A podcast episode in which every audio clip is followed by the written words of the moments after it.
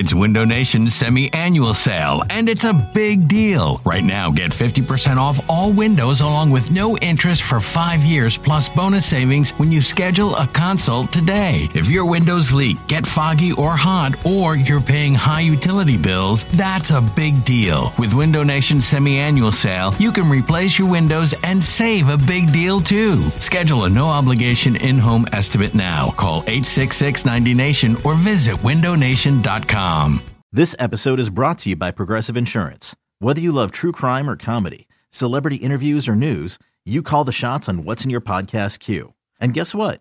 Now you can call them on your auto insurance too with the Name Your Price tool from Progressive. It works just the way it sounds. You tell Progressive how much you want to pay for car insurance, and they'll show you coverage options that fit your budget. Get your quote today at progressive.com to join the over 28 million drivers who trust Progressive. Progressive Casualty Insurance Company and Affiliates. Price and coverage match limited by state law. You could spend the weekend doing the same old whatever, or you could conquer the weekend in the all-new Hyundai Santa Fe. Visit HyundaiUSA.com for more details. Hyundai, there's joy in every journey. This episode of BGN Radio is brought to you by Clipit, the hottest app that is out there. Watch TV, make clips, and share. For more information, check them out at clipit.tv or check them on Twitter at clipit.tv. Michael Kist Hey, somebody has run out on the field. Some goofball in a hat. and Benjamin Solak. How old are you? It's the Kist and Solak Show Did we just become best friends? Yep. right here on BGN Radio. You are flying high on the Kist and Solak show. This is episode 16. It is brought to you by the fine folks at BGN Radio. Michael Kist here with you as always. You can follow me on Twitter at Michael Kist NFL. Follow my X and O work for InsideThePylon.com. I've got some work up on BleedingGreenNation.com. Be sure to check that out. You'll see me sprinkled amongst the copious amounts of articles that Brandon Lee Gowton churns out. Dude is a machine. Uh, so I'm sure you're all wondering about the Michael Bennett situation. That's understandable. I reached out to John Barchard and said, look, brother, I'm not really a reactionary hot take kind of guy. Not saying that he and the rest of the crew is, but that I was sure that they'd do a good job handling this early portion with the details surrounding it slowly leaking out. So listen in for 94 WIP. Look out for the next main show here on BGN Radio. They'll have it covered in regard to that. And I'll be talking about it as I learn more about this situation. Coincidentally, I was able to link up with Justis Mosqueda of Setting Edge to talk about some edge prospects in the 2018 NFL draft.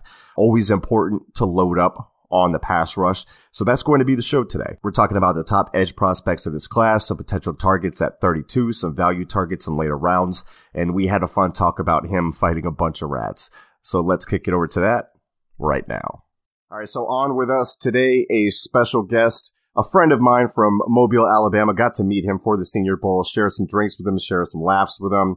He is Justis Mosqueda. Justis, did I pronounce your name right? Number one, because I've been known to aggressively mispronounce names. Number two, how you doing, brother? Good, yeah. Uh, my mom says Mosqueda and my dad says Mosqueda, so I, I feel like you're on the right side of history on this one.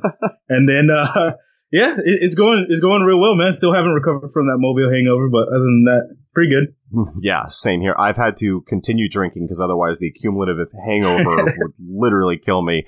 Uh, Justis, man, we're going to be talking some of these edge pass rushers during this show. But before we get into that, let the gentle listeners know where they can find all of your work and your social media. Yeah, so I do uh, NFL 1000 for Bleacher Report. Um, I'm also doing uh, this offseason. I've been doing a lot of free agency stuff, but I'm about to start writing a bunch of draft stuff for them. Uh, let me think what else. Setting the Edge podcast. Follow that on iTunes. Five stars only. We have more five star reviews than uh, Peter King. No big deal. and then that's pretty much it. Just follow me at at J U M O S Q on Twitter. He is an excellent follow. Uh, don't worry about some of the nonsense you'll encounter when you first follow him.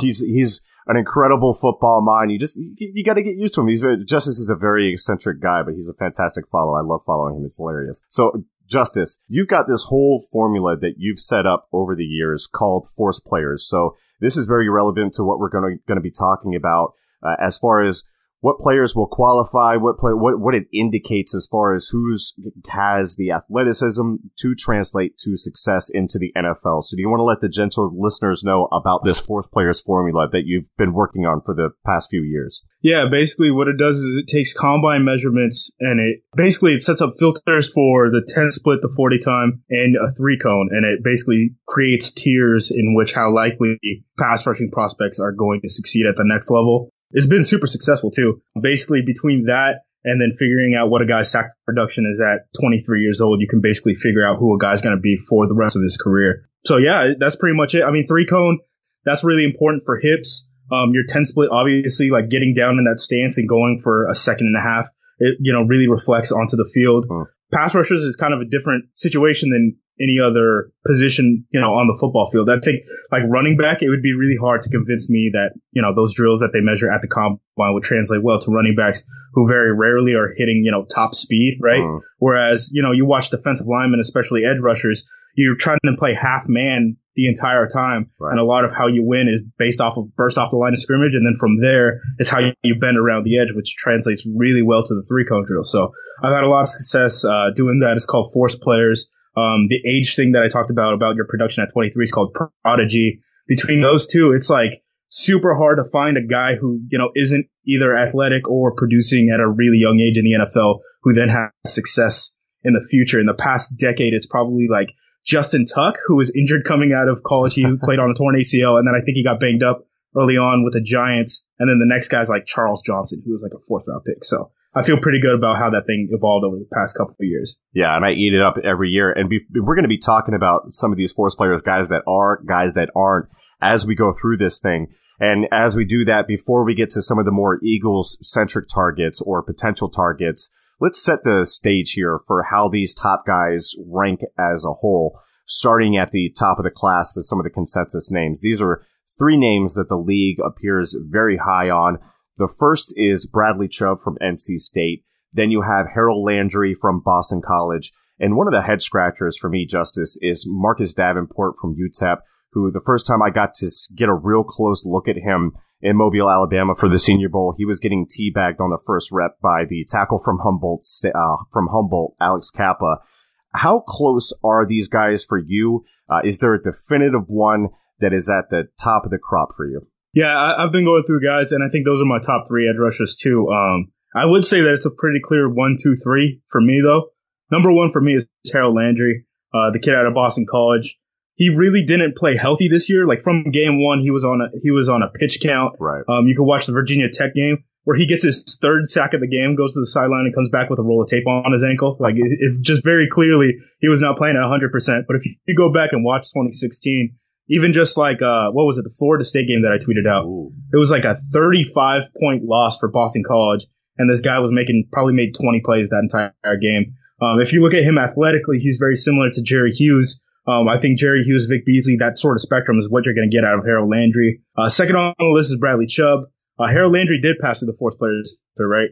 Bradley Chubb didn't, but I don't think that's really that big of a deal for him because of how safe of a prospect he is. Yeah. Um, not, not passing through the filter doesn't mean that you aren't ever going to be a good pass rusher in the NFL. It just means that you're a lot less likely. Um, when I look at Bradley Chubb and compare him with the non-force players who have done well in the NFL, he does a lot of the same thing. So it's like a lot of strength-based play, right? Um, he's still bursty enough, high effort guy. He can cross the face of an offensive tackle. So necessarily measuring the speed to bend ratio of a guy isn't, you know, how he's really going to win in, in, the league. He's more of kind of like a Derek Barnett guy where he's a bender around the corner, but it's not a speed bend guy. Like he's not Bruce Irvin by any means, right? Like he's not going to have to live and die by that. Right. So I think he's a clear number two for me. Um, people talking about him as, you know, a potential number one pick earlier in this process before kind of became the consensus that everyone's going to trade for a quarterback.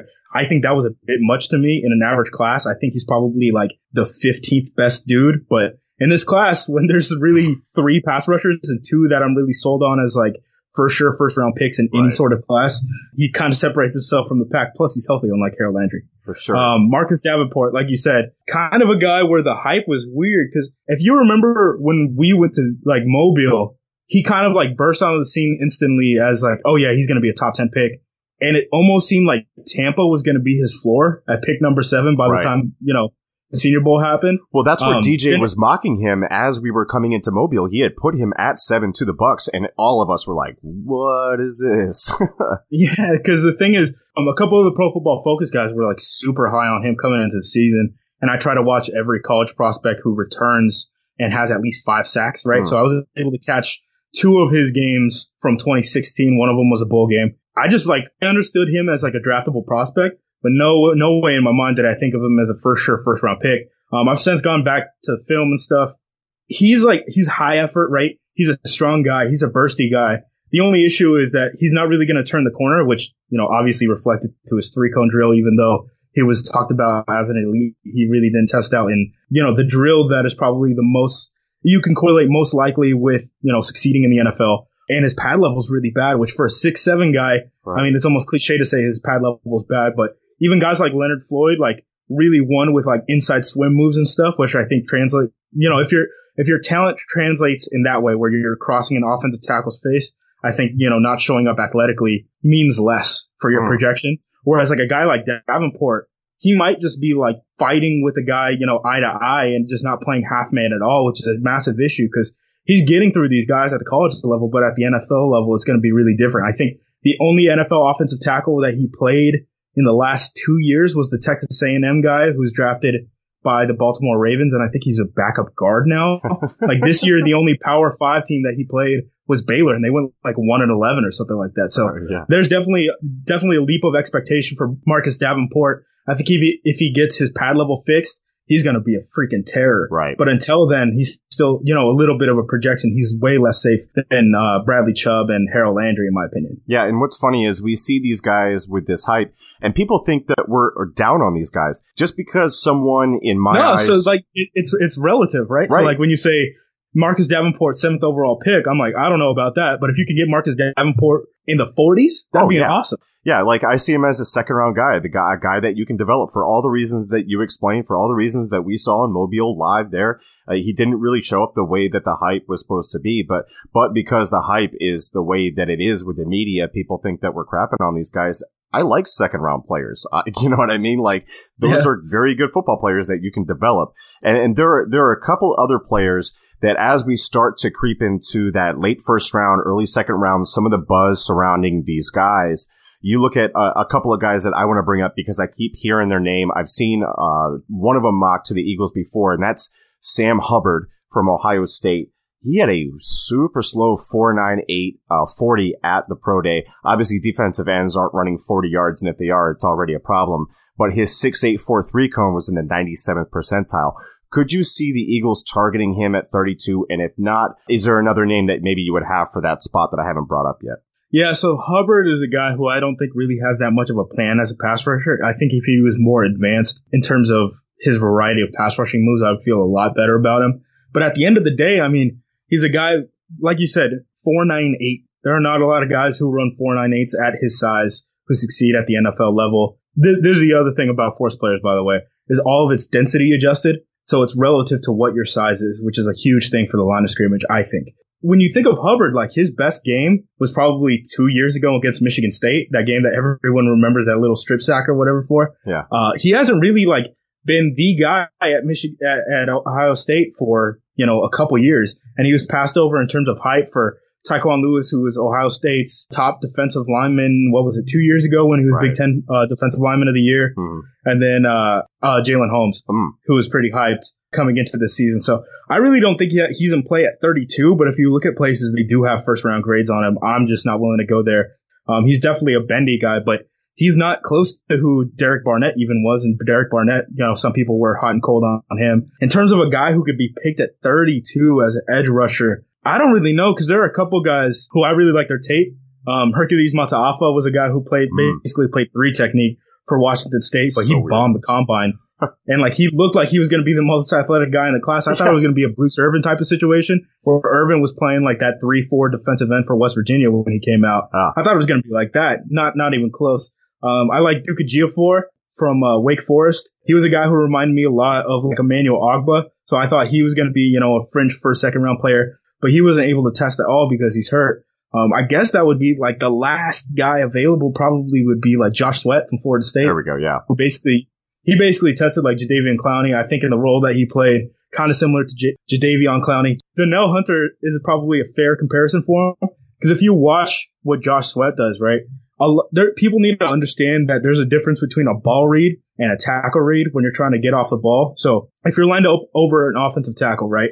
And your eye level is the offensive tackle and you're reading the offensive tackle based off of to get into the gap assignment that you need to be in, right? Right. You're not going as quick off the ball as you would if you were looking directly at the ball. And there's a big difference between the two get offs in those type of situations, mm. which was a big thing with Danielle Hunter when he was in that, that Pelini style defense for LSU where at the combine he looks athletic and then you look at his tape and you're like, I just don't see the get off. And then in the NFL, you see it translate almost immediately when he's staring at the ball every play, yeah. which is basically what these teams do. college defenses are way more diverse than NFL defenses. And I think Josh Sweat, just between the injuries that he had and the scheme that he was put in kind of hit his talent a little bit. But those are the type of guys, like I said, like Danielle Hunter, who end up having better NFL careers than they do in college. Yeah, and his stock is up. And Sweat doesn't have like mind blowing production. He's got 14 and a half sacks oh. over three years, but he burned at the combine, like you said, tested like like a Jadeveon Clowney. He had a 4.5340, which uh, his 10 yard split is probably going to be wow. His 10 yard split is going to be bonkers. He jumped 39 and a half on the vert. 31st percentile in the broad jump, which is going to signify some explosion. He's got some long arms, so he's a very interesting prospect that's probably going to get overdrafted a little bit, but you know, the athletic profile is there and teams are going to fall in love with that. And speaking of athletic profiles of guys that necessarily didn't produce, but you kind of fall in love with what they can do, I want you to pick one guy and regardless of the round, could be second round, third round, fourth round, whatever, whatever it is. Arden Key versus Kemoko Turay. So Arden Key versus LSU versus Kemoko Turay from Rutgers. You got to pick one just as I'm putting you on the spot.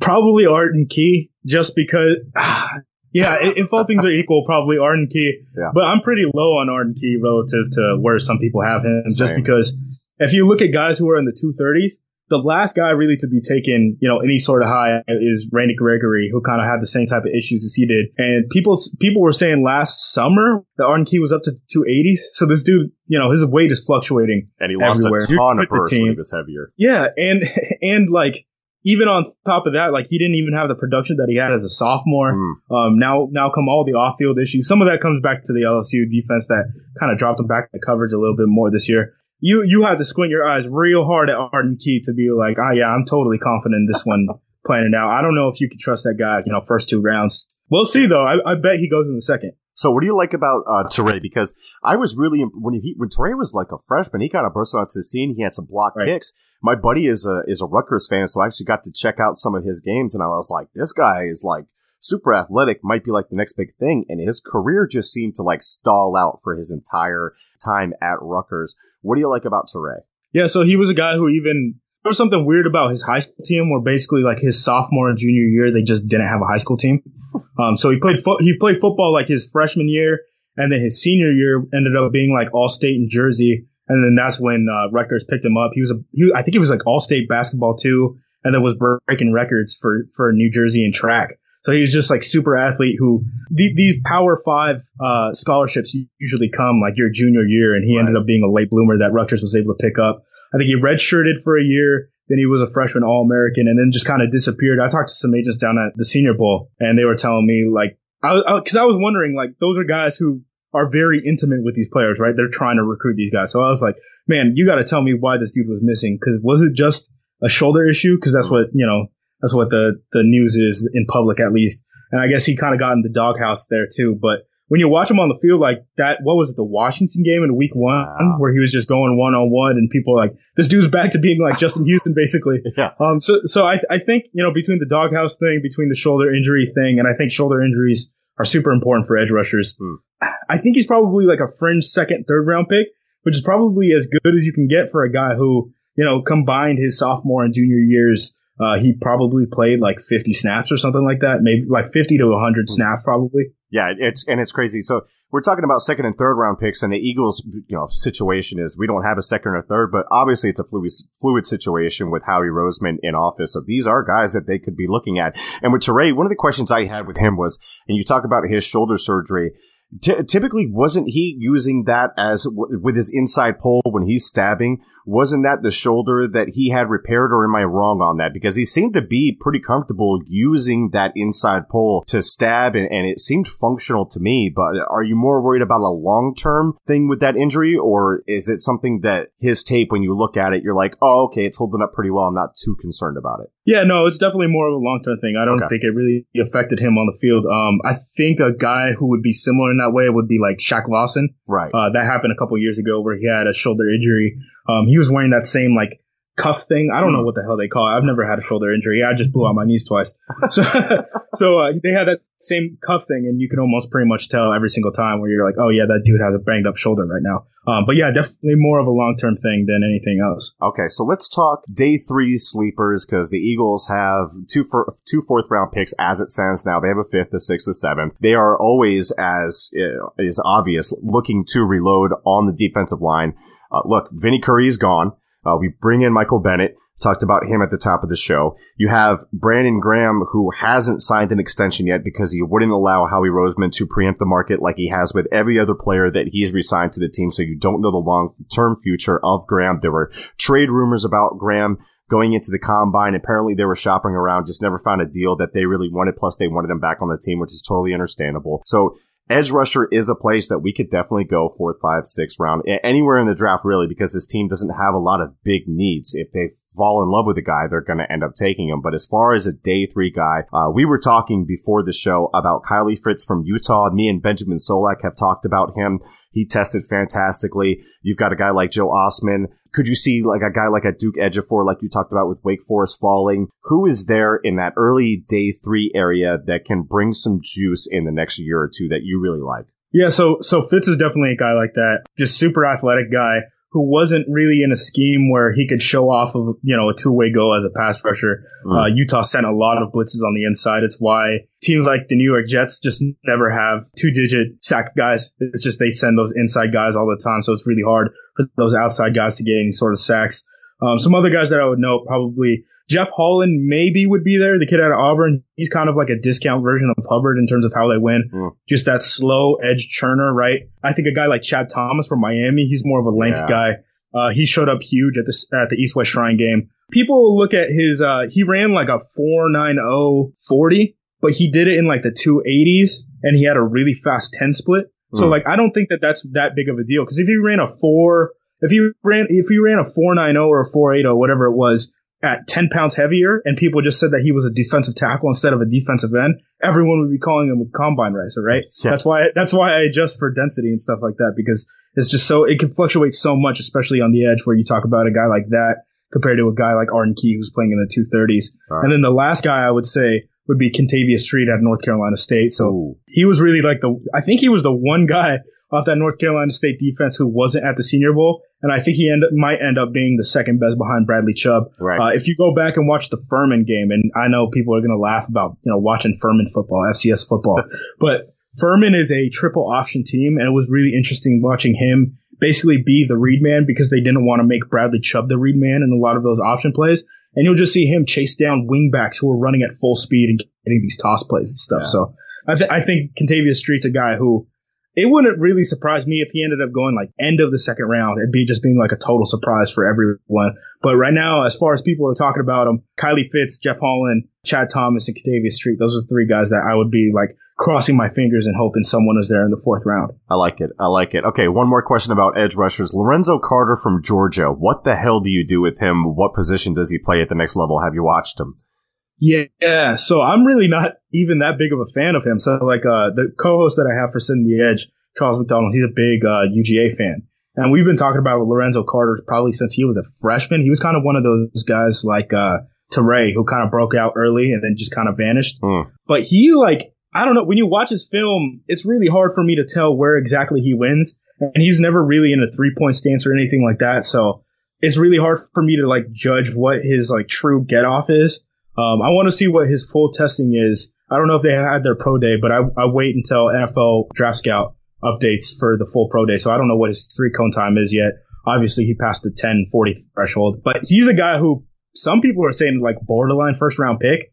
And man, I just, I just don't see that at all. That's a situation like the Sam Hubbard one where I'm like, I at least get the Marcus Davenport one, right? Where right. I'm like, you know, if you get into the late, like the 20s, right? I could see how in this class, Mar- uh, Marcus Davenport could go that high. But when people are talking about the Sam Hubbards and Lorenzo Carters of this world, I'm like, man, you, you lose me on that one. That's about two rounds too high. Yeah, and he had a 40 yard dash in the four fives, 98 percentile broad jump was in the 98th percentile. Vertical jump is in the 82nd percentile. He's got a good wingspan. He's got big hands. And this is funny because uh, I work on the Inside the Pylon draft guide and I was giving out grades for, I think it was uh, Jaire Alexander was a, a, big fight that I had in there. And I was trying to give grades for him and Denzel Ward. And they, and they brought up a, a a range that we ended up we ended up ultimately ditching this like range which was higher a higher grade than better players because they were just like crazy athletic freaks, which I mean, which is what Lorenzo Carter tested like, at least the limited testing that he did do. And I was like, there is no way, zero way I am giving Denzel Ward a lower grade than Lorenzo freaking Carter. We don't even know what he is. You know what I mean? yeah, that's kind of, that's kind of how I do it. Really, like you could only project like two years in, right? right anything beyond that's totally out of your control. And if you're you're evaluating like that, I, I really don't know. So like guys like uh, a Taven Bryan or something, who's basically like that version as right. a defensive tackle for Florida. I can tell you exactly who he is. I have no idea who he's going to be in the future. That's excellent, man. So, Justis, before I let you go, I want to ask you about this because there there is something online that was happening during Mobile uh, during during the Senior Bowl. There was that whole thing where you could pick your army of like different animals, and you had to like pick three. So it's like a, a bear, you get the eagles, and you got like the the what was it, one thousand rats.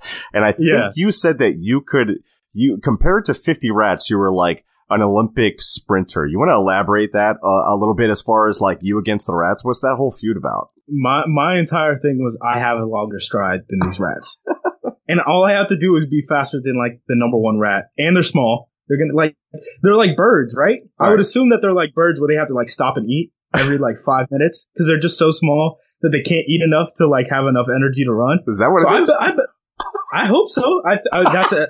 I look, listen. I know very little about animals, but I feel like that that's how animals work. Could be very wrong here. It wouldn't be the first time. They're gonna mess you up, man. They're gonna be like those those wild dogs, those pack of wild dogs in like Africa that can just like chase you down over like continents, basically. Oh, dude, the, yeah, I know what you're talking. The things that chase like gazelles or whatever. Yeah, yeah, they just wear, they just go in like shifts and just like wear them down until they're like, yeah, we could all just like walk up to you because you're so tired. You're just sitting it there smoking be, a so cigarette, that, breaking down film, and next thing you know, they just roll up on you. That was that was the big thing too. Is there was a there was a very strong argument because we were with like probably like seven eight dudes at the Airbnb that we had, and we were arguing like, all right, so we have to agree if there if there is or isn't a hive mind for the rats because like if they're all independent, it just like it might not mean anything. Right, right. right. But the communication is a big thing for them because if they can actually communicate and kind of surround you and like trap you, kind of like, you know, like, uh, uh gorillas would basically, like Planet of the Apes yeah. type stuff, then you're in big time trouble, bro. You could probably beat off, like, I, I would, I, have met you. I, I know what you look like. I know your physical profile. I think you could beat off a good 20 rats. But if there's any more than that, like jumping on you, this, I think you're toast, bro. I think you're done. No offense. Yeah, that, that's why uh, we, we ended up uh, we ended up thinking this a lot, right? Thinking thinking through this thing a lot, and I think the two animal because it was like basically like choose two sets of animals, and then you have to go against like the other seven and survive. I think what I decided on was I was like I need like all of the eagles. I think it was like 20 eagles or something like that. And I'm like, here's what's gonna happen. Yeah. It's gonna be 20 eagles, and all they have to do is like levitate me, and then I'm like letting go the 10,000 rats, and basically it's a race to get to the hunter oh, oh with yeah. the gun right before they take you out of the air, because that's the only guy who can take you out of the air. Yeah. So it's like basically a run between the rats to get to the hunter before the hunter is in range to shoot you. I'll take those chances over anything else. He's been Justis Mosqueda. Justis, remind the gentle listeners where they can find all of your work. J U M O S Q on Twitter. Uh, you can find my writing at Bleacher Report, and I do, I'm doing a weekly podcast for Setting the Edge. Just follow Setting Edge on Twitter, settingedge.com, or uh, go subscribe to it on iTunes. Justis, man, thanks for joining us. Have a great one, okay? Yo, you too, man. Anytime. I love talking ball and everything else with Justis Man. So make sure you're following him and I look forward to speaking with him again about these edge prospects. I'm working on rounding up some of these other guests like Jon Ledyard and Dan Hatman. And who knows, sometimes I get impulsive and throw in a guest I haven't alluded to yet, like the way it went down with Justis today. Uh, ABR, man always be recording. So there will be plenty of more content coming out from the Kist and Solak show. And I'm really looking forward to Benjamin Solak's return so that we can talk more draft and break down some film. All right, fellow Super Bowl champions, that is our show for today. Remember to subscribe, rate, and review. And never forget to remember that we all we got, we all we need. Fly, Eagles, fly.